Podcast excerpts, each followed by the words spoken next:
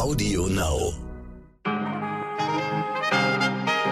Liebe Zuhörerinnen, ich wünsche Ihnen einen guten Morgen an diesem Mittwoch, dem 11. Mai. Ich bin Michelle Abdullahi und hier ist für Sie frisch und knackig heute wichtig mit unserer Langversion. Wer sich in Deutschland über die viel, viel, viel zu strengen Corona-Maßnahmen beschwert hat, tja, dem oder der kann ich nur nahelegen, sich mal die Situation in China anzuschauen. Shanghai zum Beispiel hatte gestern 234 Ansteckungen, 234 Ansteckungen bei 25 Millionen EinwohnerInnen. Und die Stadt ist zumindest in Teilen seit Ende März im strengen Lockdown oder wie die Behörden das dort nennen, im Ruhemodus. Genau deshalb schauen wir bei heute wichtig nach China gemeinsam mit dem Experten Frank Sieren. Er lebt seit 30 Jahren in Peking und erzählt uns von Lockdown und Leuten, die selbst für chinesische Verhältnisse langsam ihren Unmut äußern. Mit äußerst kreativen Methoden übrigens, aber dazu gleich mehr.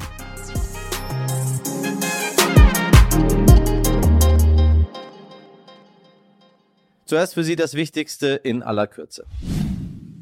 Diese Opfer könnten wir sein, sagte gestern die Bundesaußenministerin Annalena Baerbock sehr treffend bei ihrem Besuch im ukrainischen Butscha. Sie traf ihren ukrainischen Amtskollegen Dimitro Kuleba und forderte die Aufklärung der dortigen Kriegsverbrechen. Russische Soldaten sollen in dem Vorort von Kiew Massengräber hinterlassen haben, hunderte ermordete Zivilistinnen und viele Menschen, die gefoltert wurden.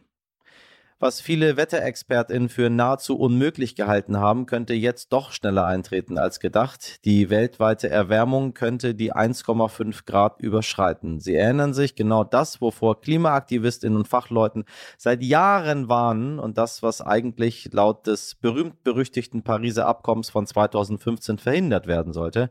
Tja, jetzt rechnen ExpertInnen der Vereinten Nationen mit einem neuen Hitzerekordjahr bis zum Jahre 2026. Ein Spiegelbild der gesellschaftlichen Konflikte nannte die Bundesinnenministerin Nancy Faeser gestern die Anzahl an politisch motivierten Straftaten im vergangenen Jahr. Laut der am Dienstag vorgestellten Kriminalstatistik gab es ganze 23 Prozent mehr davon als im Vorjahr. Viele davon rechtsmotiviert. Das Bundeskriminalamt erhebt jedes Jahr in seiner Kriminalstatistik die Sicherheitslage in Deutschland. Aufstockung statt Abzug. Die Bundeswehr ist nach wie vor in Mali. Die Bundesregierung plant deshalb zusammen mit dem Verteidigungsministerium die Zahl der bisher 1100 SoldatInnen beim Auslandseinsatz der Bundeswehr auf 1400 anzuheben. Hintergrund für diesen Schritt ist nicht nur der Abzug der französischen Streitkräfte, sondern auch, dass sich die Lage im westafrikanischen Land immer weiter verschlechtert. Mehr zu diesem Bundeswehreinsatz hören Sie übrigens in unserer Folge 209. Und wir hüpfen ins Jahr 2024. Dann heißt es wieder für ganz Europa, das Runde muss ins Eckige oder nach dem offiziellen Motto der UEFA, United by Football, vereint im Herzen Europas. Oder mein Motto, angelehnt als 2006, Europa zu Gast bei Freunden. Denn es ist eine Heim-EM, liebe Fußballfans und alle, die es werden wollen. Man vergisst es so häufig. 2024 ist die EM hier bei uns in Deutschland. Und wie bereits 2006 bei der Heim-WM findet das Eröffnungsspiel in München statt und das Finale wo auch sonst in Berlin. Hoffentlich ist die deutsche Mannschaft bei beiden Spielen dabei, nicht nur bei der Eröffnung. Schauen wir mal. Liebe Hörerinnen, erinnern Sie sich noch an den 31. Dezember 2019. An diesem Tag hieß unsere Bundeskanzlerin noch Angela Merkel und die hat in ihrer Neujahrsansprache vor allem über den Klimawandel als die größte Herausforderung der Menschheit gesprochen. Aber sie war damals auch positiv. Zitat, wir haben gute Gründe zuversichtlich zu sein, dass die 20er Jahre des 21. Jahrhunderts gute Jahre werden können. Hahaha. Ha, ha. Gleichzeitig war der 31. Dezember 2019 aber auch der Tag, an dem China der Weltgesundheitsorganisation WHO Fälle einer mysteriösen Lungenkrankheit gemeldet hat. Heute ein paar Ausgangsbeschränkungen und Kontaktsperren später sind wir ein bisschen weiter und wissen gefühlt alles über Corona-Varianten, Inzidenzwerte und sogenannte Wellenbrecher, unser Wort des Jahres 2021. Allerdings hat China in dieser Zeit einen ziemlich anderen Weg beschritten als Deutschland, um die verschiedenen Corona-Wellen einzudämmen. China fährt bis heute eine Zero-Covid-Strategie. Das heißt, die Zahl der Corona-Fälle soll so niedrig wie nur möglich sein. Falls es irgendwo Ausbrüche gibt, werden ganze Städte radikal abgeriegelt. Wir sprechen von wirklichen Lockdowns, liebe HörerInnen. Die Leute durften zum Teil über Wochen nicht mal zum Einkaufen ihre Wohnung verlassen. Peking beispielsweise meldete am Montag 49 Corona-Fälle in einer Stadt mit rund 22 Millionen EinwohnerInnen und die Regierung reagiert mit weiteren Einschränkungen. Der China-Experte Frank Sieren lebt seit etwa 30 Jahren in Peking. Sie kennen ihn vielleicht aus der Folge 265, in der er uns die Position Chinas zum Krieg in der Ukraine erklärt. Nun darf ich den Kolumnisten und Journalisten wieder bei mir begrüßen und er berichtet, dass sich in China langsam Widerstand regt gegen die strenge Corona-Politik der Regierung. Herr Sieren, ich grüße Sie. Hallo, freut mich. So, wir äh, lockern in Hamburg als letztes Bundesland die Corona-Maßnahmen. Das heißt, äh, auch hier fallen die Masken. In Shanghai haben wir gesehen, sieht es gänzlich anders aus. Eine äh, mehr als 20 Millionen Metropole ist komplett abgeriegelt und in Isolation. Und bei Ihnen in Peking geht es jetzt auch so langsam los. Was ist momentan die Corona-Lage in China? Da, wo alles begonnen hat. Na, die, die Lage ist eigentlich, dass man ähm, zwei Jahre ganz gut gefahren ist mit der Strategie, das Land von der Außenwelt abzuschließen. Ähm, 95, 98 Prozent der, der Menschen konnten in diesen zwei Jahren normal leben. Für, ich sage mal, fünf Prozent oder weniger hat es alternierend schwierige Zeiten gegeben. Die waren dann drei, vier Wochen im Lockdown. Das waren aber sehr beschränkte Zeiten und es waren immer andere. Und das Problem ist, dass jetzt mit Omikron diese Strategie nicht mehr funktioniert, weil ähm, Omikron viel leichter, viel ansteckender ist und deswegen ähm, viel leichter ins Land kommt und ähm, dass das in Shanghai passiert, hat damit zu tun, dass die meisten Flugzeuge aus dem Ausland in Shanghai landen und man hat dann während Olympia, ähm, chinesisch Neujahr, der wichtigste Feiertag und dem Volkskongress der nationalen der Tagung des nationalen ähm, ähm, Parlamentes einmal im Jahr hat man eben die Füße stillgehalten. Da konnte sich Omikron ähm, in diesen vier, fünf Wochen äh, ausbreiten. Und jetzt hat man die Situation, dass ähm, man im Grunde Omikron ähm, mit den alten äh, Null-Covid-Strategien bekämpfen möchte. Und das führt zu absurden Entwicklungen, nämlich dass in den Messehallen in Pudong in Shanghai 30.000 Menschen, die äh, Omikron positiv getestet sind, aber kerngesund sind, gar keine Symptome zeigen, dort eingefärscht werden auf irgendwelchen Pritschen. Es gibt nicht genug Toiletten. Und ähm, ähm, jetzt ist eine Situation entstanden, ähm, wo man im Grunde nicht richtig weiß, was man machen soll. Man hat nämlich einen Fehler gemacht man hat die äh, Leute nicht ausreichend geimpft. Das heißt, man hat sie mit dem chinesischen Impfstoff geimpft. Der funktioniert aber nicht so gut.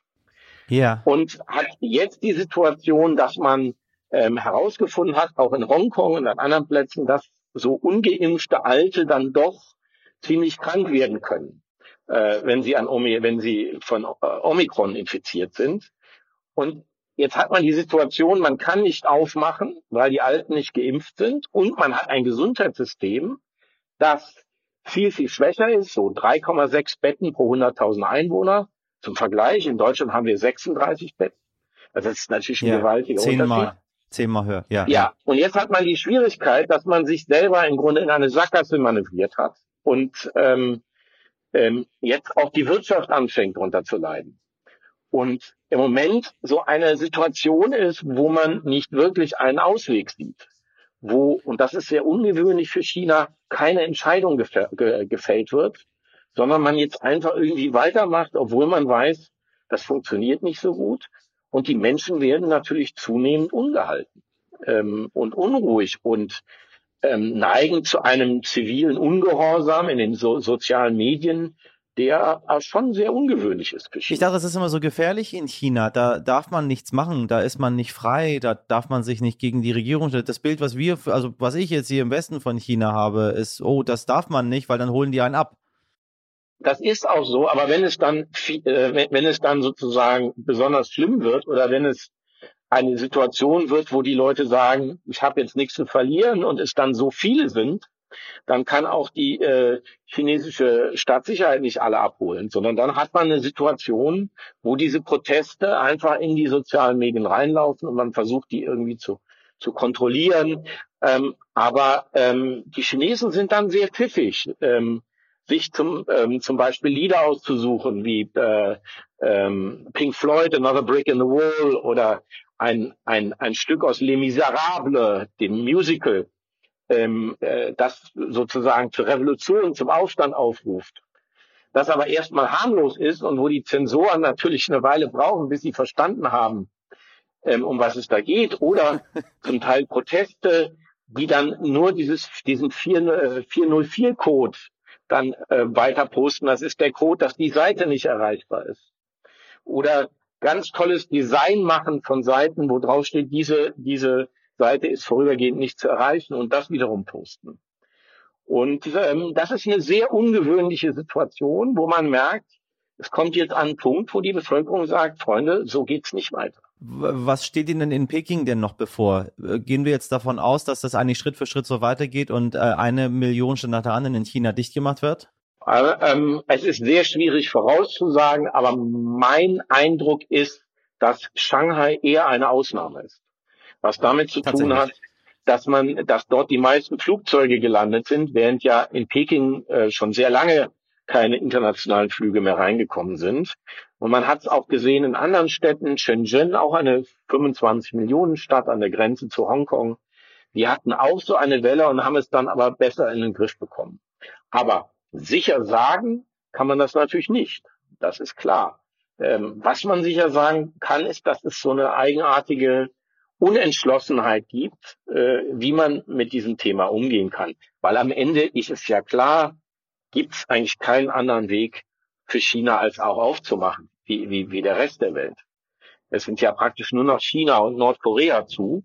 Ähm, und äh, China will sich sicherlich nicht an Nordkorea orientieren, sondern muss auch aus wirtschaftlichen Gründen sich wieder öffnen. Aber das große Problem, im Herbst ist ein ganz wichtiger Parteitag, wo der Staatspräsident seine Amtszeit verlängern möchte und wo alles schön ruhig und stabil sein soll. Und jetzt weiß man nicht, was man tun ja. soll. Macht man auf, dann hat man unter Umständen im Herbst eine riesen Omikron-Welle. Macht man nicht auf, sagt einem die Wirtschaft äh, durch und man hat unter Umständen eine Wirtschaftskrise im Herbst. Was bedeutet das alles für uns hier drüben? So langsam kriegen wir das ja auch mit, wenn, wenn alles fehlt. Für uns bedeutet das unter Umständen, dass wir ähm, von den Zulieferketten abgeschl abgeschlossen werden. Also dass die Produkte, und das ist ja fast alles, was wir in Deutschland kaufen, ist ja in China hergestellt. Ähm, dass wir diese Produkte nicht mehr in der Menge bekommen können, ähm, wie wir das gewohnt sind. Und dann werden natürlich die Preise steigen. Also ähm, das kann äh, das kann uns blühen noch obendrauf äh, auf die Preissteigerungen, die es sowieso schon aus der ähm, aus der Ukraine-Krise gibt. Deswegen muss es eigentlich unsere Hoffnung sein, dass die jetzt irgendwie eine Lösung finden, die für alle praktikabel ist. Sieht es denn danach aus? Also ich bin ja schon lange in China, äh, fast 30 Jahre, ähm, und da war es eigentlich meist so, dass äh, sie dann einen Tick gebraucht haben, aber dann doch eine relativ pragmatische Lösung gefunden haben. Nur diesmal dauert es besonders lange, was wahrscheinlich mit dem Parteitag zu tun hat. Und ähm, Deswegen hoffe ich, ähm, dass jetzt irgendwann in den nächsten zwei, drei Wochen man dann eine Linie findet, bei der man stärker in Richtung Öffnung geht, in Richtung Entspannung geht und sich eben von dieser Null-Covid-Strategie verabschiedet. Danke Ihnen sehr für das Gespräch, Herr Siren. Sehr gerne.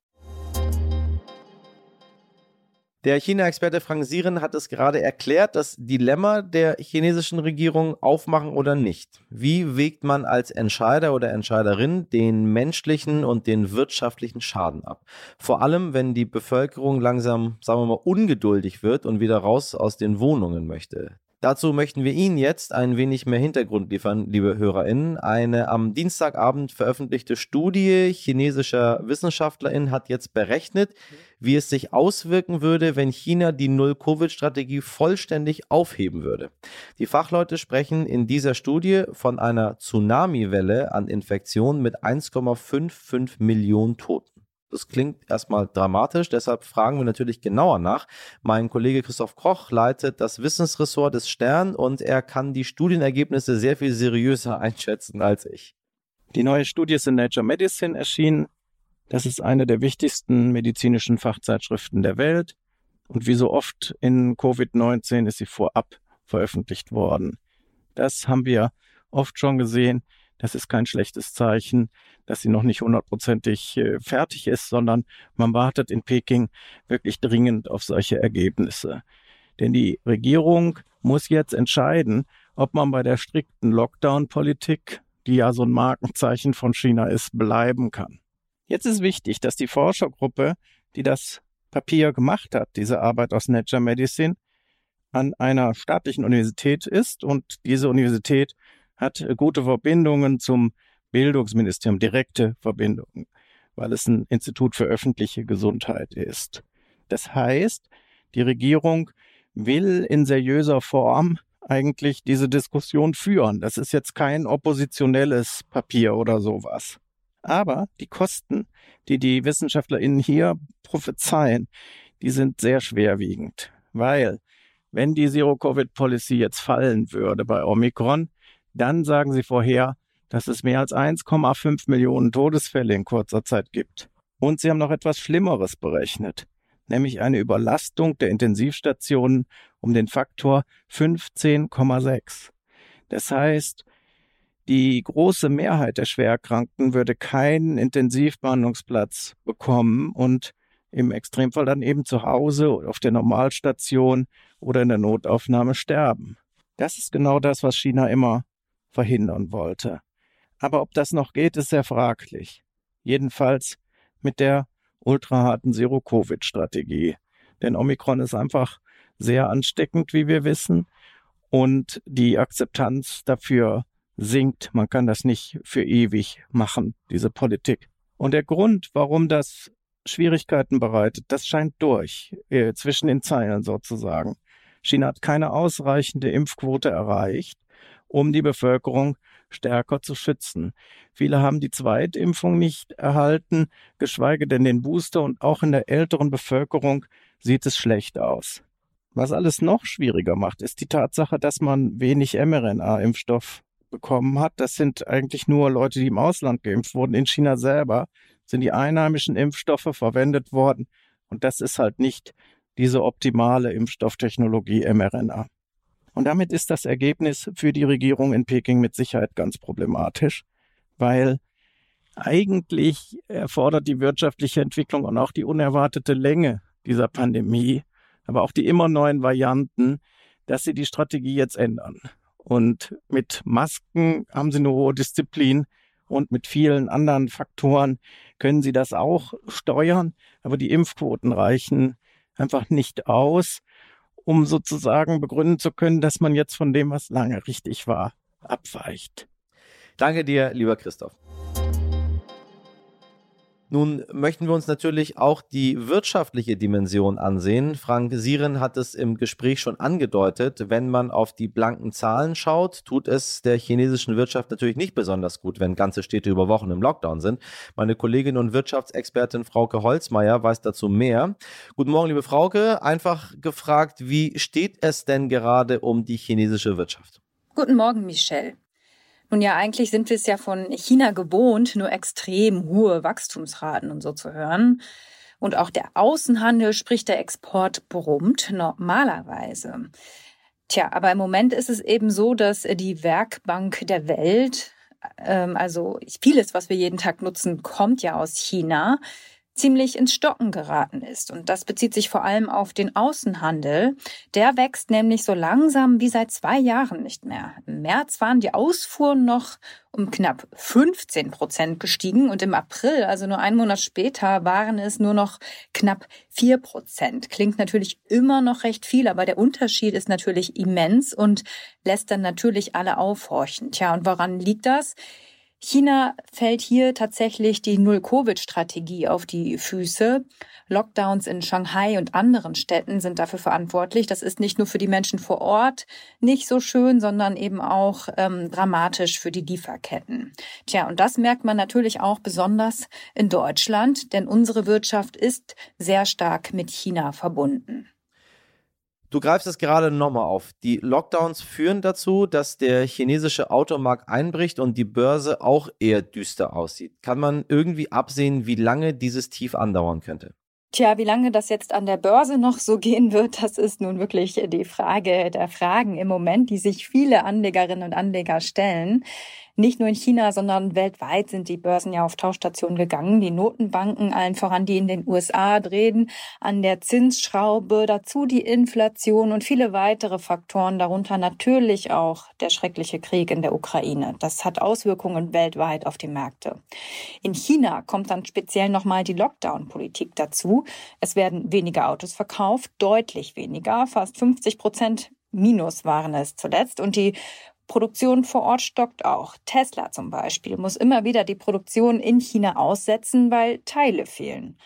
Also deswegen meine vorsichtige Prognose, solange die Lockdowns anhalten, der Krieg in der Ukraine weiter die Lage schwierig macht, solange wird es an der Börse, denke ich, mindestens noch ungemütlich, denn ich habe auch schon die anderen Probleme genannt. Es kommen einfach sehr, sehr viele ungünstige Faktoren zusammen derzeit.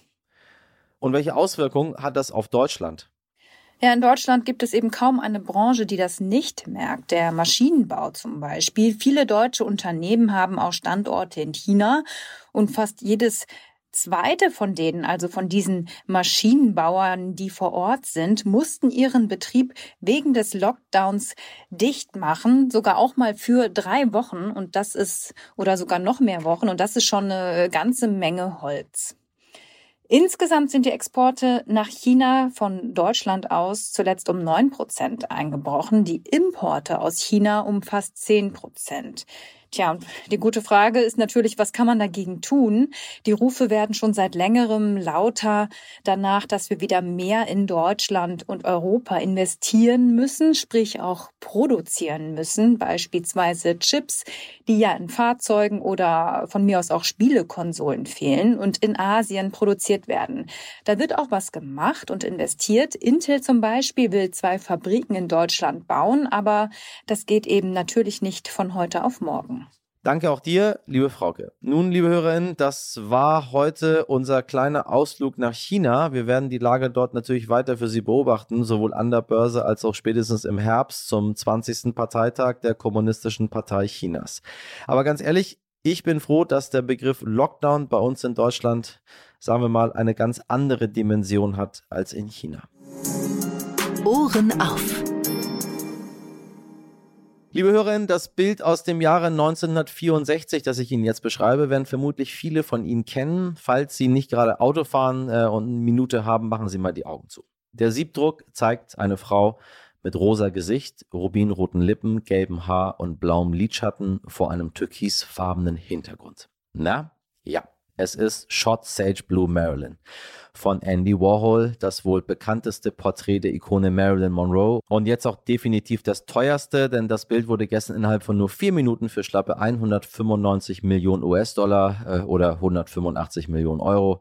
Das nimmt sich mittlerweile nicht mehr so viel verkauft. Damit ist es das teuerste Kunstwerk des 20. Jahrhunderts. Der Käufer oder die Käuferin oder alle zusammen, man weiß es nicht, die wollen lieber anonym bleiben. Und ich kann Ihnen sagen, die Geschichte dahinter ist fast genauso spannend wie die Persönlichkeit, die es zeigt, denn der Name des Porträts kommt von einem kuriosen Missverständnis. Damals fragte die mittlerweile verstorbene Künstlerin Dorothy Potbear ihren Freund Andy Warhol, ob sie seine Bilder schießen dürfte. Also wörtlich, can I shoot your pictures? Und während Warhol dachte, sie wolle sie nur fotografieren, zog Potbear statt einer Kamera einen Revolver und schoss mit echten Kugeln auf gleich vier Bilder der Serie unter anderem auch auf das heute bekannte Shot Sage Blue Marilyn. Aber genug kultiviertes Kunstklugscheißerwissen. Eine gute Sache hat die Versteigerung am Ende nämlich noch. Der gesamte Erlös der Auktion, und das waren immerhin 317 Millionen US-Dollar, soll an Hilfsprojekte für Kinder gespendet werden. Mal zur Abwechslung sehr vernünftig. Ist das Kunst oder kann das weg? Ich weiß es auch nicht, liebe Hörerinnen. Äh, was ich aber weiß, ist, dass wir uns hier leider keine Gemälde für fast 200 Millionen Dollar leisten können und wir schon wieder am Ende sind für heute. Ich hoffe, wir konnten Ihnen noch heute mal wieder ein bisschen anderen Blick auf die Welt geben. Falls Ihnen unsere Arbeit gefällt, dann bewerten Sie uns doch gerne und falls Sie uns ein paar Millionen Euro spenden möchten, ich brauche nämlich noch dringend einen Chagall an meiner Wand. Spendenquittung erhalten Sie über heute wichtig Meine für mich jedenfalls sehr ikonische Redaktion besteht aus Mirjam Bittner, Dimitri Blinski, Etienne Cebula und Frederik Löbnitz. Produziert wurde diese Folge von Alexandra Zebisch für Sie. Wir hören uns morgen wieder zur gewohnten Uhrzeit ab 5. Schönen Mittwoch, machen Sie was draus. Ihr Michel Abdullahi.